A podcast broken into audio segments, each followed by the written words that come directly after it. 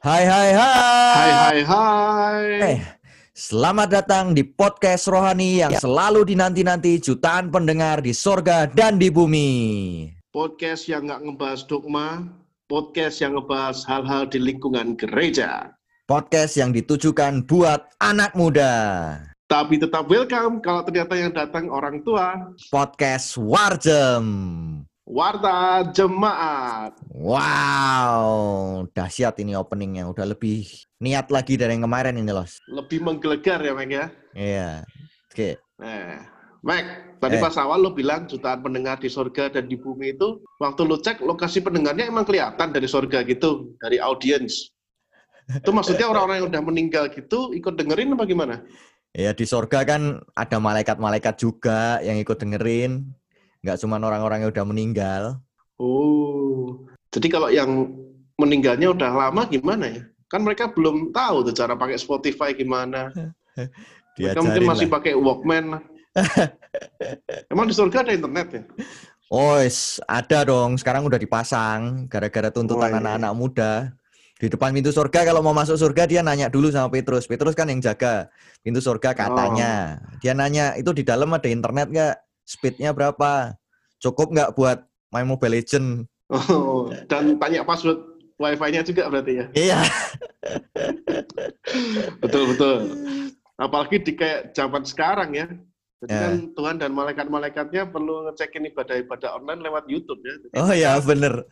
Cuman dari surga cuma tinggal ngecek aja, buka ibadah gereja satu, gereja kedua gitu kan ya. Ya, Tuhan ngomong ke malaikatnya, tolong itu dicek satu-satu itu, pada bener nggak streamingnya? Oh, yang sini nggak ada, Tuhan. Aduh, yang itu udah dikasih tahu, internetnya suruh ganti, nggak ganti-ganti. Coba di, dikasih pencerahan dulu. Tapi emang ngayal tuh paling enak ya. Tapi ngobrol-ngobrol iya. tentang ngayal tuh, gue mau ngajakin lo ngayal nih. Kalau kemarin-kemarin kan pembahasan kita serius ya. Nah, sekarang kita bahas yang agak enteng-enteng aja nih, lucu-lucuan. Oh. Ngayal tentang apa nih, Mek? Gimana rasanya jadi orang kaya? Ngasih giveaway giveaway. Giveaway pulsa. Giveaway Brompton. Kita jadinya malah bahas teologi kemakmuran nih kita nih. Oh, iya. Hujat nih kita. Ya mungkin karena kamu hebat. bukan, bukan, bukan. Kita ngayal tentang gereja di masa depan aja. Gereja masa depan. Apa hal-hal baru yang bakal muncul dan apa bakal yang bakal hilang. Nah, ntar kan oh. kita ganti-gantian ya, kasih khayalannya okay. ya. Tapi khayalannya mesti yang masuk akal, maksudnya yang ada penjelasannya lah, biar nggak cuma ngasal ngayal gitu loh. Ya. Oke. Okay. Siapa kita, dulu nih? Lo dulu lah. Kita mulai dari ini oh. ya, yang yang bakal ada dulu nih. Apa yang bakal ada menurut lo nih? Yang bakal ada. Hmm. Yang pertama, peralatan-peralatan kesehatan. Maksudnya? Standar protokol kesehatan, Mek. Kayak termogan. Oh, termogan itu maksudnya jadi, termogan kayak online shop gitu. Nah, ya.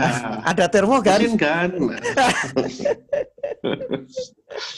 Kan untuk mengidentifikasi suhu badan dari jemaat yang mau datang. Itu pasti besok ada. Sekarang pun udah ada kok. Eh, Los. Tapi kata orang ya, termogan itu ada yang bilang katanya nggak terlalu efektif ya, nggak terlalu akurat ya.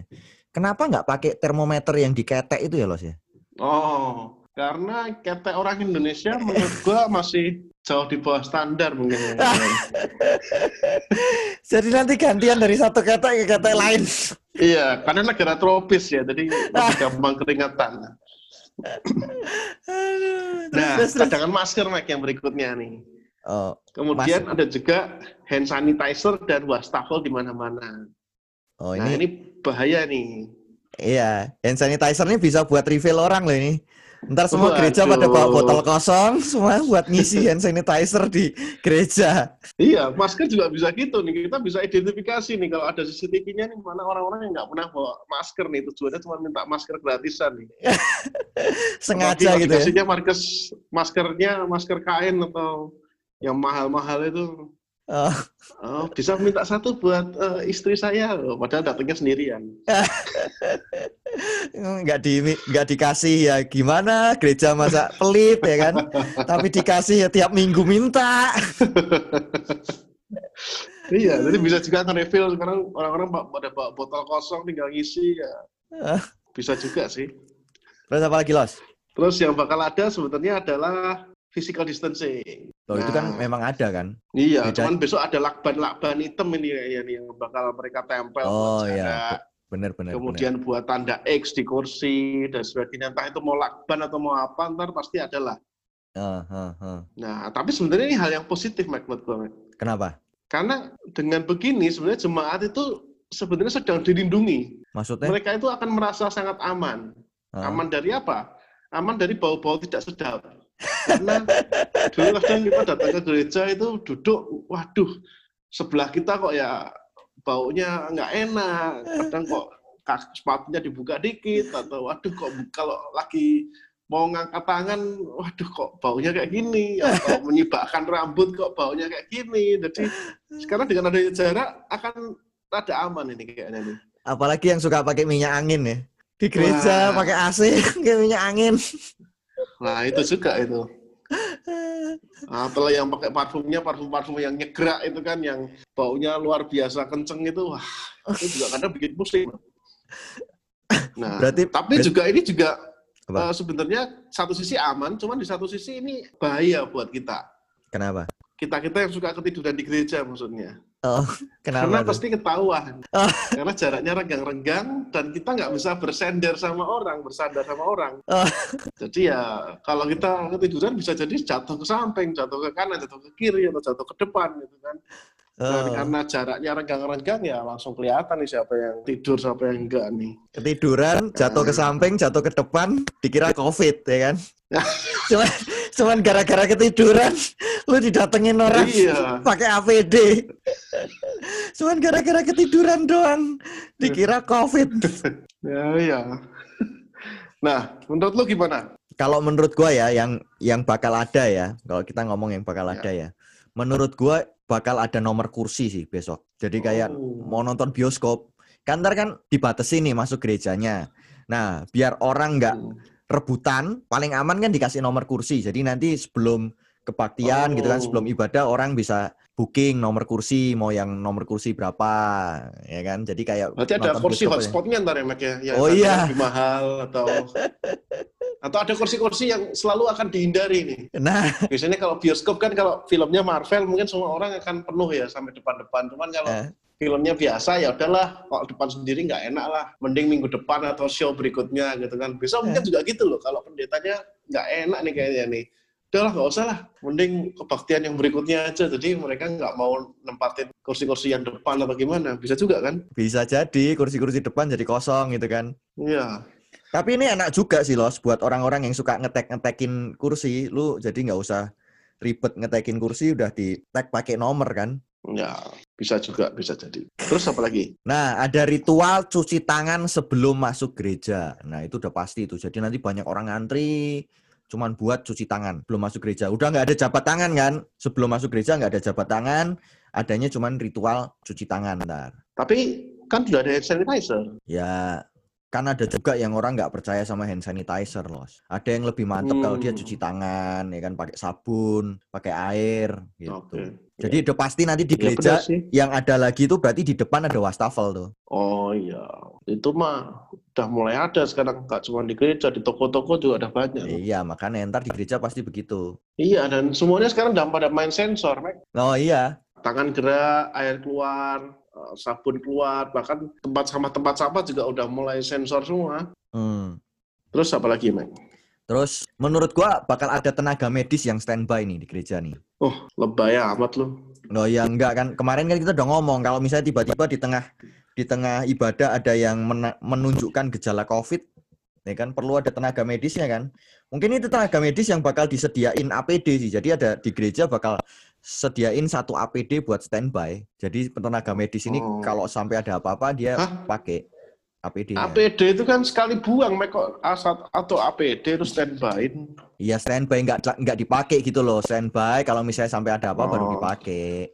Kalau dulu kan oh, tenaga iya, medis iya. kan ya misalnya ada di ibadah ada ada jemaat yang dokter gitu kan. Tapi kan itu kan nggak khusus disiapkan. Kalau sekarang ya mungkin khusus disiapkan buat ibadah itulah. Oke, oke. Oke, apalagi? Nah, ini kalau lagi perjamuan kudus menurut gua orang-orang bawa rantang sendiri-sendiri. Kan Waduh. Mungkin mereka udah takut nih, nggak mau pakai yang dari gereja, ya kan takut nggak steril. Terus nanti gereja mungkin yeah. kasih himbauan bagi yang datang bisa bawa makanan dan minuman sendiri dari rumah. Wah, itu nanti menimbulkan kesenjangan loh, Mek. Kenapa? Yang satu bawa rotinya Bread Talk, yang satu bawa rotinya Sari Roti apa gimana kan, ntar orang pada gimana ini kok? Atau atau datang bawa biskuat? Uh, iya. Atau Mari Regal? Atau Roti Mari? Gitu. Terus belum ntar minumannya ya? Sama, iya ada yang bawa satu sloki, ada yang bawa uh, satu botol, ada yang bawa Chardonnay dan sebagainya, Mo- Moet, ada yang bawa orang tua grup gitu kan.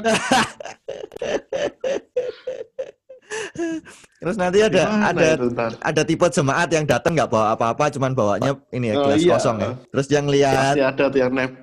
Snapbangers, snapbangers gitu pasti ada itu nanti. Minta ers, minta ers. Uh, dia tinggal ngeliatin mana nih yang makanannya enak. Nah, dia ngomong, boleh nggak bagi? Begitu kan. ya, ya. Oke, oke. Terus, gitu apalagi Mek? Habis? Ada lagi sih, menurut gua ya, pendeta sama penatua ntar bakar pakai sarung tangan sih. Oh, sarung tangan yang buat kiper itu ya? yang gede. Yang gede buat nangkep bola. ini ini megangnya susah.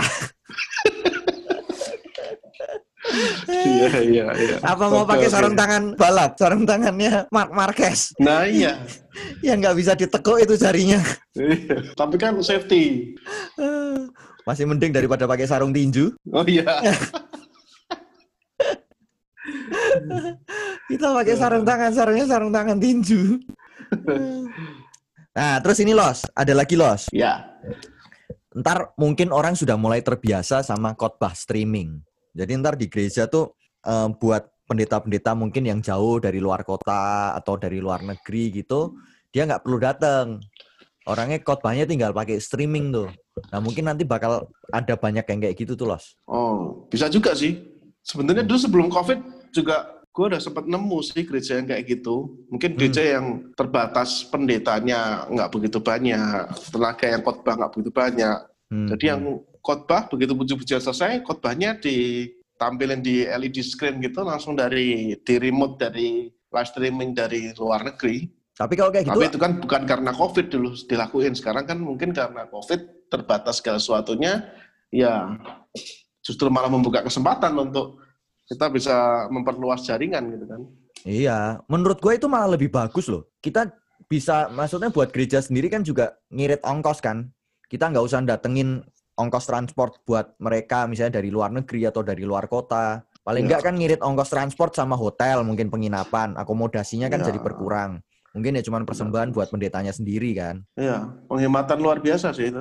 Iya, biasanya kan gereja kalau misalnya mau manggil pembicara atau pengkhotbah dari luar, pendeta dari luar, mungkin mereka juga mesti hitung-hitungan tentang biaya akomodasinya. Kalau sekarang kan udah nggak perlu berarti ya? Iya, benar. Nah itu nah. bagus tuh menurut gue itu. Kalau gereja bisa mengadopsi itu sih keren sih itu. Cuman ntar jemaatnya biasa nggak ya?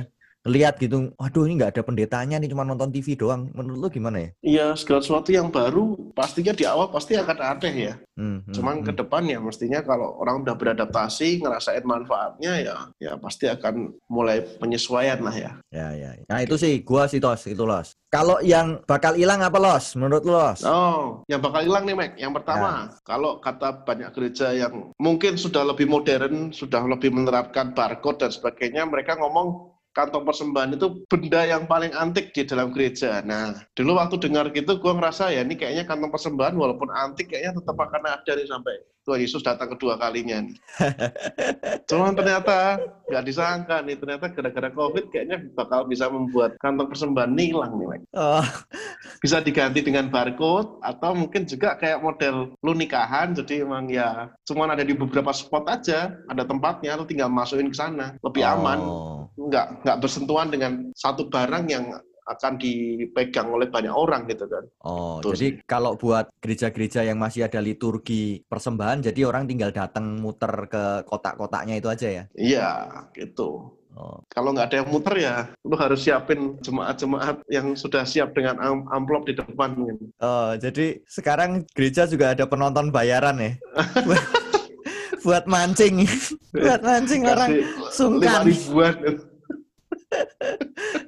Iya kan, kalau dulu kan kalau model kantong diedarin kan lagu gitu kan, ngikutin ya. Kantongnya udah mau habis atau enggak. Kalau ya. Sekarang kan nungguin orang pada jalan ke depan berarti ya. Iya, lagunya instrumen aja lah, bisa selesai kapanpun lah. Masalahnya bukan selesai kapanpun, kalau nggak ada yang maju itu. Masa ya, ntar... langsung aja, cuman ngeblok chord aja. Oh. Masa ntar singernya bilangnya bagi yang oh persembahan, bagi yang belum persembahan kita tunggu lagunya. Kan bisa diakali gini, Mek. Apa? Ya, saya rasa semuanya sudah persembahan melalui scan Q R code kita. Mari kita lanjut. Lanjut, lanjut, lanjut. Apalagi okay. Mas? Nah, yang berikutnya nih, yang akan hilang atau berkurang mungkin adalah ajang pencarian jodoh nih, Mek. Maksudnya? Ya, kadang, kadang gereja itu kan jadi ajang pencarian jodoh juga kan. Hmm. Orang hmm. pengen nyari yang seiman gitu kan. Hmm. Jenis kelamin nggak penting, yang penting seiman. Nggak, itu bercanda, bercanda. Yang penting kan ajang pencarian jodoh kan. Ya mau gimana pun kan orang kadang anak-anak muda kan ngelihat muka dulu gitu kan. Nah kalau sekarang semua jemaatnya pakai masker, gimana tuh cara ngelihatnya? Kadang wah dari mata ke atas nih tipe gue banget nih, terus ternyata dari hidung ke bawah ternyata bukan tipe banget nih. Oh. Jadi kemungkinan akan berkurang nih. Jadi ya, ya untuk yang belum menikah banyak-banyak berdoa lah ya supaya ditentukan mana yang tepat, mana yang tepat di balik masker-masker itu.